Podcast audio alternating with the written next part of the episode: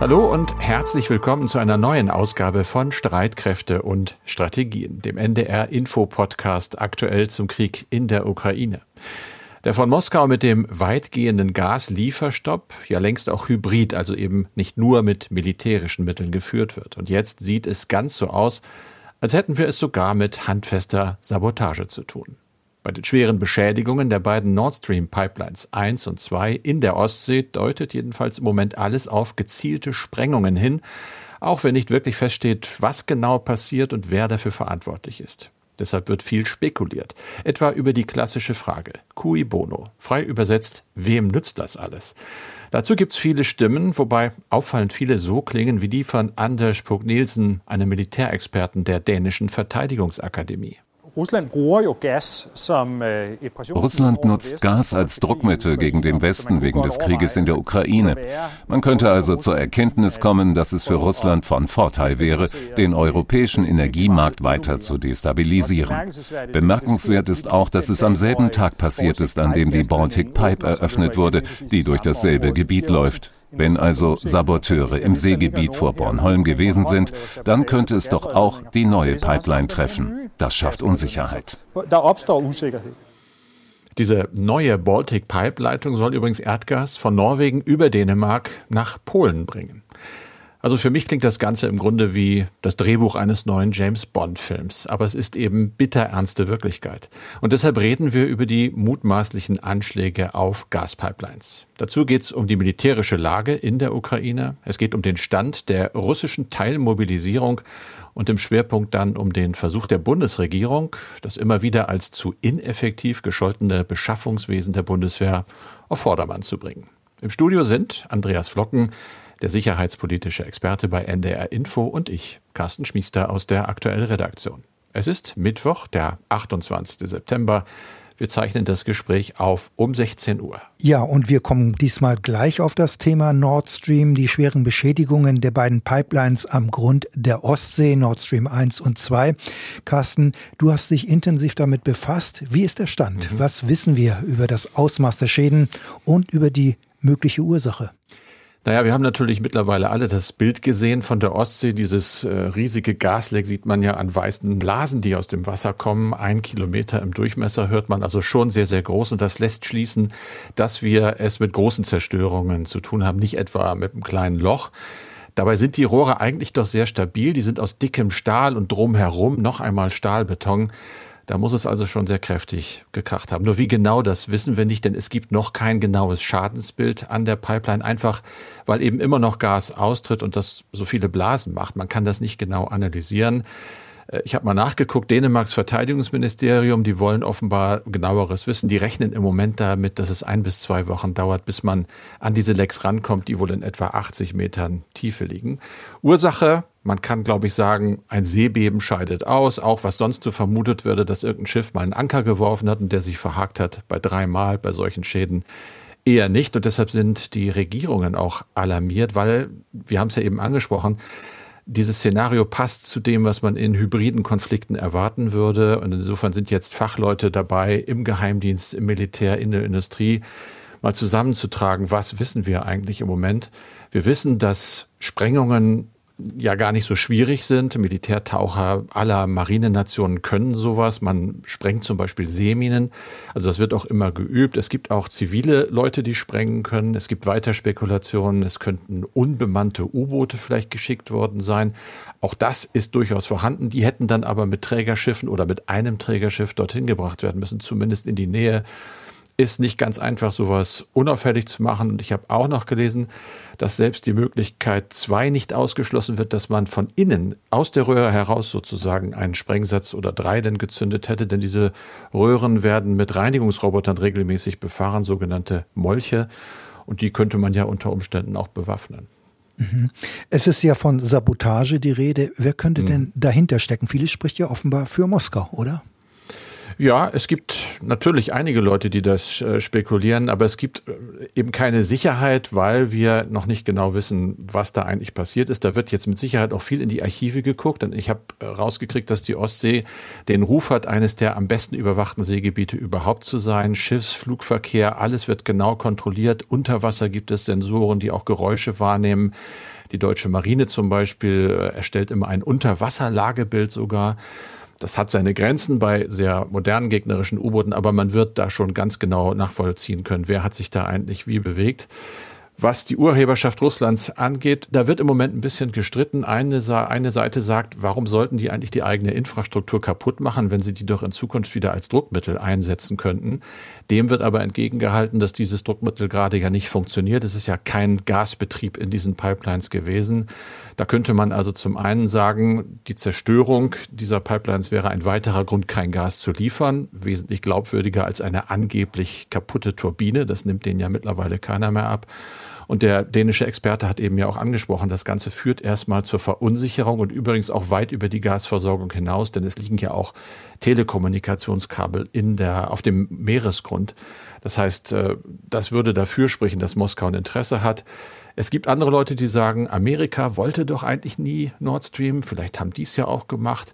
Dagegen spricht, äh, dass Bündnispartner so zu schädigen ziemlich dumm wäre, wenn es rauskäme und auch, dass die CIA aktuellen Berichten zufolge offenbar äh, schon im Sommer gewarnt hat vor einem möglichen Angriff auf diese Gaspipelines halte ich und halten viele für nicht ganz so wahrscheinlich, aber grundsätzlich gilt, nichts Genaues wissen wir nicht und deshalb äh, ja, ist man, glaube ich, sehr, sehr zurückhaltend, mit dem Finger schon zu zeigen. Mhm.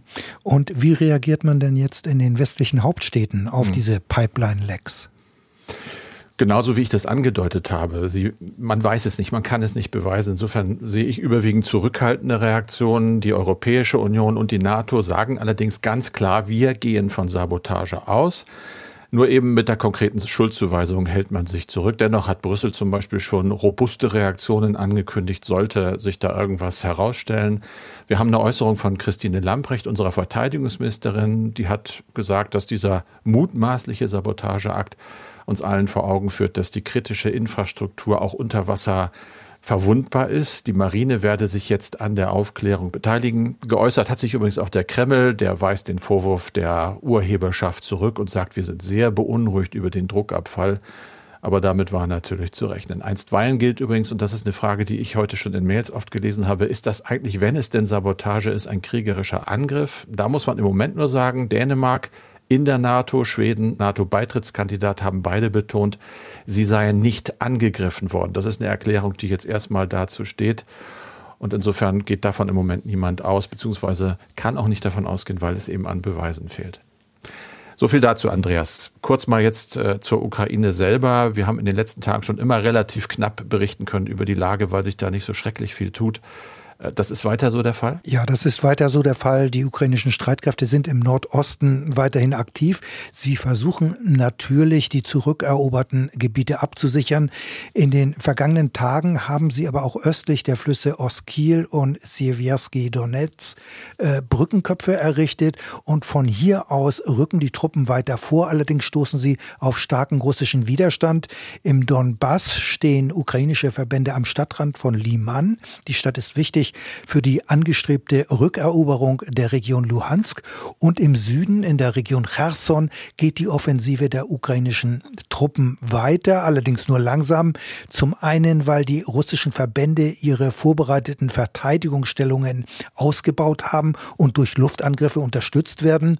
Und die ukrainischen Streitkräfte konzentrieren sich in Cherson vor allem darauf, die russischen Einheiten westlich des Dnjepr dauerhaft vom Nachschub abzuschließen abzuschneiden, vor allem mit der bis zu 80 Kilometer weitreichenden Raketenartillerie werden die ohnehin schon beschädigten Brücken immer wieder angegriffen.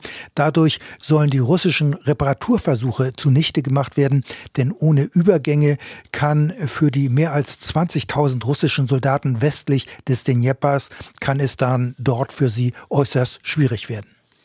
Stichwort äußerst schwierig ist ja auch die Personallage auf russischer Seite. Deshalb die Teilmobilisierung, die Putin angekündigt hat und die schon läuft.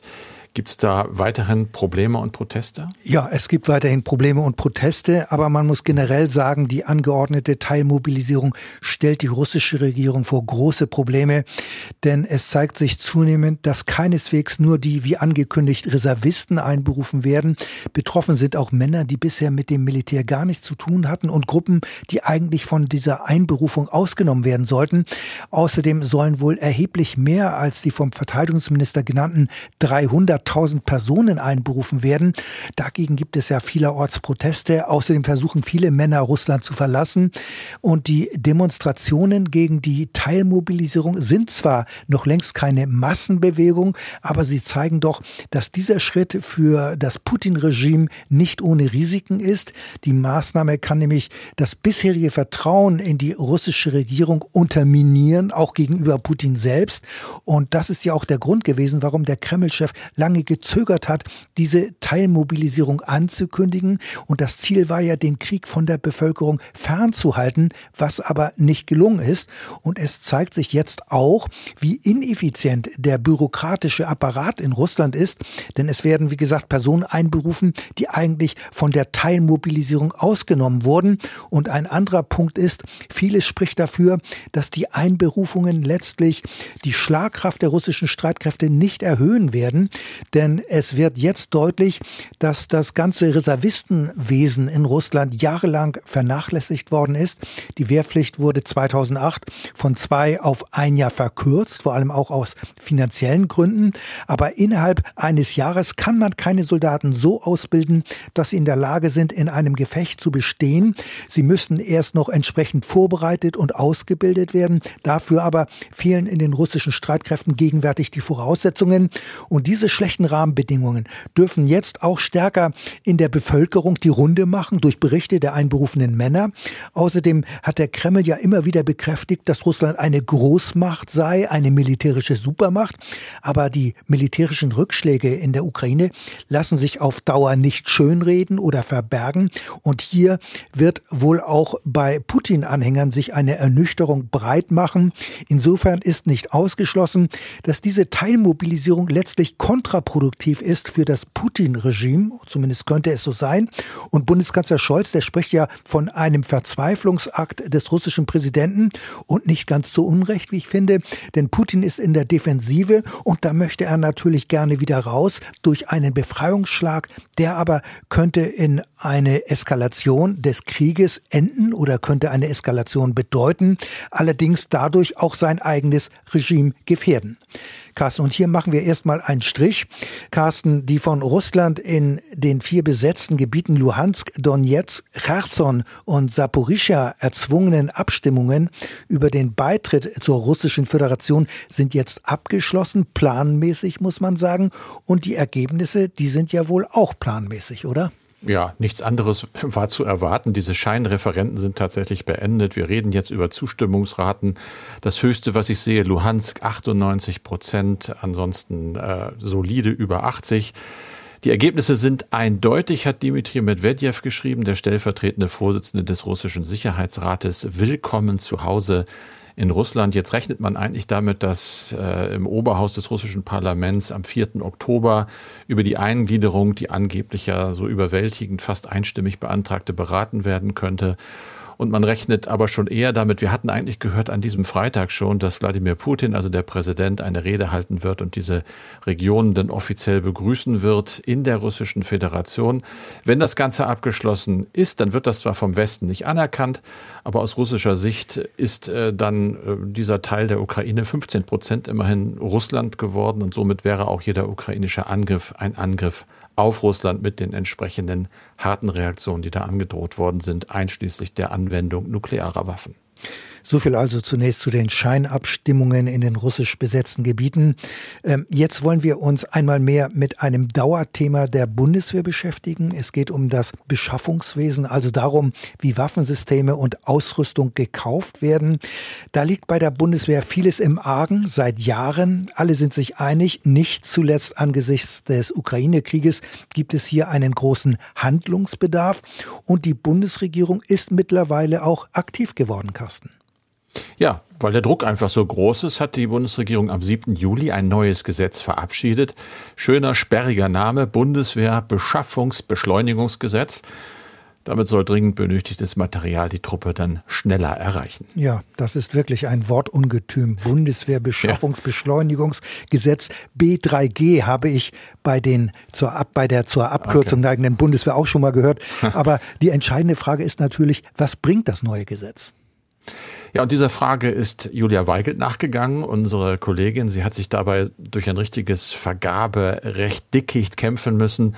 Und dabei hat sie Unterstützung bekommen von Michael Essig, der ist Professor für allgemeine Betriebswirtschaftslehre, insbesondere Beschaffung und Supply Management an der Universität der Bundeswehr in München. Okay, und was sind die wichtigsten Neuerungen des Gesetzes? Ja, da nennt er sich gleich mehrere Punkte. So wird die Bundeswehrverwaltung jetzt angehalten, eher Produkte zu kaufen, die schon auf dem Markt sind, als Neuentwicklungen in Auftrag zu geben. Das wird laut Essig viel Tempo bringen und zusätzlich könnte die Zusammenarbeit zwischen verbündeten Streitkräften verbessert werden, wenn zum Beispiel alle über Flugzeuge des gleichen Typs verfügen. Ein Beispiel ist ja auch der geplante Kauf des schweren Transporthubschraubers Chinook von Boeing, den bereits die Niederländer haben. Ja, das ist ein Punkt. Oder ein anderer Punkt, Gerichtsverfahren zu Vergabeprozessen sollen beschleunigt werden. Denn es ist ja so, wenn eine Firma nicht den Zuschlag bekommt, dann kann sie vor Gericht klagen. Dann wird geprüft, ob bei der Vergabe alle Regeln eingehalten worden sind. Und das kann diesen Beschaffungsprozess um Jahre verzögern. Auch diese Gerichtsverfahren sollen jetzt beschleunigt werden. Also unterm Strich sieht Michael Essig von der Bundeswehr-Universität das größte Potenzial beim Einkauf von der Stange, wenn man so sagen will. Ähm, das mhm. heißt natürlich, dass die Bundeswehr auf Sonderwünsche verzichten muss, also auf sogenannte Goldrandlösungen. Ich bin allerdings skeptisch, ob das auch tatsächlich passieren wird. Die Bundeswehr sattelt ja immer ganz gerne drauf, auch bei Kauflösungen.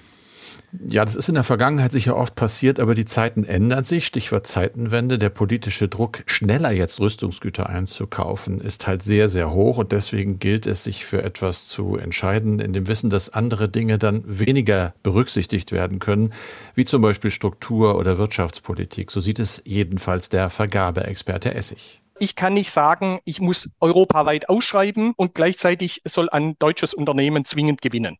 Ich kann nicht sagen, das ganze Verfahren soll absolut risikofrei ablaufen und gleichzeitig soll ich Startups fördern. Innovationen bergen ein Risiko des Scheiterns. Und häufig diejenigen, die das dann in der Umsetzung machen, die müssen versuchen, all diese Ziele unter einen Hut zu bringen. Und das geht nicht. Ja, da braucht man dann die politische Rückendeckung. Da sind wir dann bei dem Punkt was wollen wir denn jetzt wirklich? Ja? Zeit, Kosten, Qualität gleichzeitig zu optimieren, das geht nicht. Wir sagen jetzt, Geschwindigkeit ist jetzt das zentrale Ziel. Dann muss man sich aber auch wirklich im Klaren sein, wenn man Aufträge zum Beispiel nicht europaweit ausschreibt, hat man auch weniger Wettbewerb und die wenigen verbliebenen Anbieter können überhöhte Preise verlangen. Es gibt ja die Kritik an dem Kauf von zwei Tankschiffen für die Marine, die nun 250 Millionen Euro mehr kosten als marktüblich. Wir haben darüber ja vor einiger Zeit hier in diesem Podcast auch gesprochen. Ja, das haben wir. Es geht eben eben darum, jetzt Schnelligkeit und Effizienz irgendwie nicht nur in die Balance zu bekommen, sondern sie auch da zu halten. Das scheint bei deinem Beispiel nicht wirklich geklappt zu haben. Julia hat darüber auch mit der CDU-Bundestagsabgeordneten Kerstin Vieregge gesprochen. Die ist Obfrau im Verteidigungsausschuss und fordert von den Verantwortlichen Mut, klare Entscheidungen zu treffen. Da hoffen wir, dass das halt auch in der Tat vom Personal gelebt wird, dass es aber auch von der Spitze gestützt wird, falls mal ein Fehler passiert oder es zu irgendwelchen Unstimmigkeiten kommt, dass dann aber auch trotzdem hingenommen wird und derjenige nicht irgendwo in Regress gezogen, dass es halt wirklich bei mutigen Entscheidungen bleibt. Und damit meint sie eben nicht, dass es jetzt einen Freifahrtschein gibt zum Geldverbrennen, sondern dass Einkäuferinnen und Einkäufer sich für ein Produkt entscheiden sollen, wenn sie von der Qualität überzeugt sind und zwar ohne Dutzende weitere Zertifizierungen und Überprüfungen zu verlangen. Eine Neuerung ist ja auch, dass die Truppe vor Ort jetzt mehr direkt bestellen darf. Bisher lag die Grenze bei 1000 Euro, jetzt liegt sie bei 5000 Euro. Erst bei größeren Summen müssen Waren oder Dienstleistungen über das zentrale Bundeswehrbeschaffungsamt in Koblenz beantragt werden. Julia ist bei der Recherche aber noch eine andere Sache aufgefallen. Genau, da geht es dann um Nachhaltigkeit. Zwar steht in der Begründung des neuen Gesetzes, dass Beschaffungsstellen zunehmend umweltbezogene Aspekte im Auge haben sollen. Im Gesetz selbst sind solche Formulierungen aber nicht enthalten. Da war ja wohl die Sorge zu groß, dass das den Beschaffungsprozess verlangsamen könnte. Ein anderer Punkt ist das Beschaffungsamt selbst, also das Bundesamt für Ausrüstung, Informationstechnik und Nutzung der Bundeswehr, kurz BAIN-BW. Das ist eine riesige Behörde, die von Experten immer wieder als Flaschenhals bezeichnet wird, der die Beschaffung verlangsamt. Wirkt sich das neue Gesetz denn auch auf das Amt aus? Gibt es vielleicht mehr Personal? Nein, sieht nicht so aus. Struktur und Stellenzahl bleiben da gleich. Mit den vielen Neben- und Außenstellen hat das Amt übrigens rund 11.000 Stellen. In Koblenz selbst gibt es rund 6.500 Dienstposten. Äh, in einer Anfrage an die Bundesregierung hat die Grünen-Fraktion 2020 übrigens festgestellt, es seien in der Behörde, Zitat, seit Jahren tausende Dienstposten unbesetzt. Das war noch vor der Ampelkoalition. Wie viele es denn jetzt tatsächlich sind, das hat äh, Jula beim Beschaffungsamt mal nachgefragt. Da bekam sie zwar erstmal keine Antwort.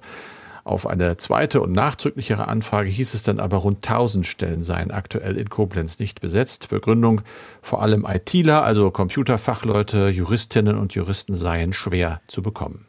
Es gibt ja Kritiker, die sagen, das Beschaffungsamt sei ohnehin überfordert, zusätzlich das 100 Milliarden Euro Sondervermögen auszugeben. Ist denn schon klar, welche Summe im kommenden Jahr abfließen soll?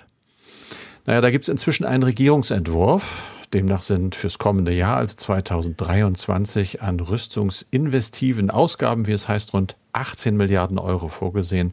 Davon dann rund 8 Milliarden aus dem Sondervermögen. Naja, das sind ja nicht gerade viel. 8 Milliarden von 100 Milliarden Euro aus dem Sondervermögen. Das vollständige Interview mit Kerstin Vieregge und Michael Essig können Sie, könnt ihr nachhören auf unserer Homepage unter ndr.de-streitkräfte. Wir haben noch Zeit für eine Mail, Andreas. Und zwar hat uns Robert Günther Lang geschrieben. Ich zitiere. Zur Diskussion um den Umfang der deutschen Waffenlieferungen an die Ukraine möchte ich Sie auf ein SZ, also ein Interview in der Süddeutschen Zeitung, des Bundeswehr-Generalinspekteurs Zorn vom 20. September mit der Überschrift Wir gehen über die Schmerzgrenze hinaus aufmerksam machen. Wer dieses Interview gelesen hat, versteht die zahlenmäßigen Nöte, die die Bundeswehr mit den Waffenlieferungen an die Ukraine hat. Was wäre, wenn Deutschland aufgrund der Waffenlieferungen seine Bündnisverpflichtungen noch schlechter erfüllen könnte, als es derzeit schon der Fall ist? Niemandem ist in so einem Fall geholfen, schreibt er. Ja, der Generalinspekteur hat in letzter Zeit mehrere Interviews gegeben. Einige seiner Aussagen haben dabei auch für heftige Kritik gesorgt, nämlich die zur Ukraine. Denn in einem Fokus-Interview hatte er sich ziemlich skeptisch zu den Erfolgsaussichten des ukrainischen Gegenangriffs im Nordosten geäußert, gezeigt. Aber die Beurteilung der Ausrüstungslage der Bundeswehr durch Eberhard Zorn ist unbestritten. Die Bundeswehr ist definitiv blank. So hat es ja vor einiger Zeit der Heeresinspekteur Redakteur mal gesagt und wie ich finde, auf den Punkt gebracht, auch wenn er damit erstmal nur seine eigene Teilstreitkraft gemeint hat.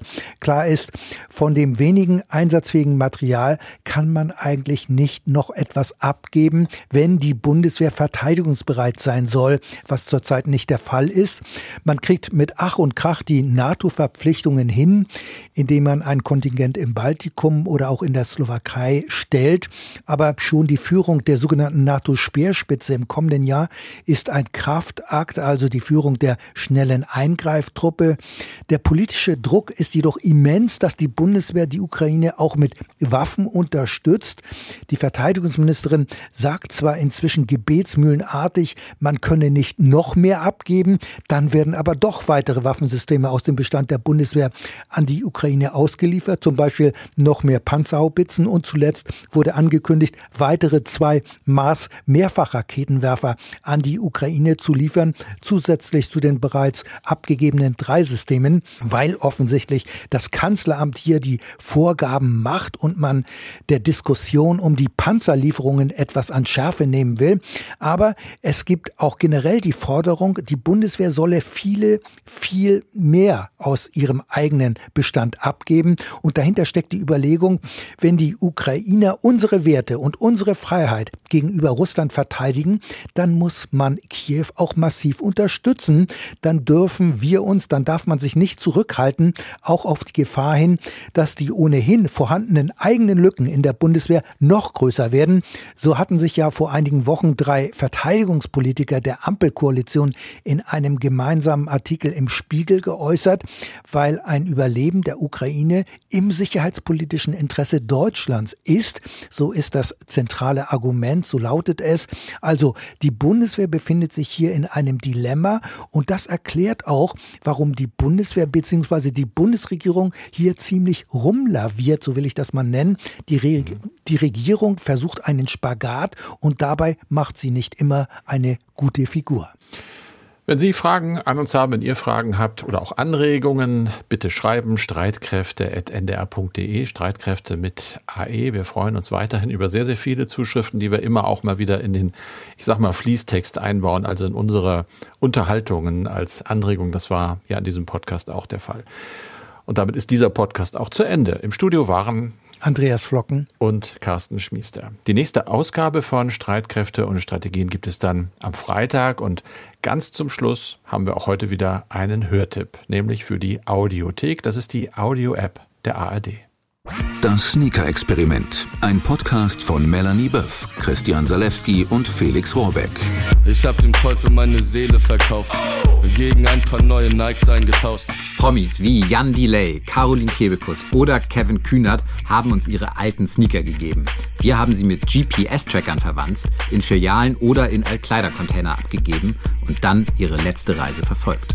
Das Ergebnis war vernichtend. Die Hersteller kümmern sich nicht um das Problem. It's a mountain of waste. Wir sind jetzt hier mitten in dieser krassen Müllkippe Dandora und äh, also das ist schon heftig, weil da kommen jetzt die Trucks an und da wird einfach so der, der Restmüll mit so einer Hacke runtergeholt. In Afrika türmen sich die Müllberge. Unsere große Frage ist, kann man einen Sneaker entwickeln, der dabei hilft, dieses Müllproblem zu lösen? How many trucks are coming in? Uh, like so many, over 100 trucks coming. Das erfahrt ihr im Sneaker-Experiment. Jetzt anhören in der ARD Audiothek, die Podcast-App der ARD.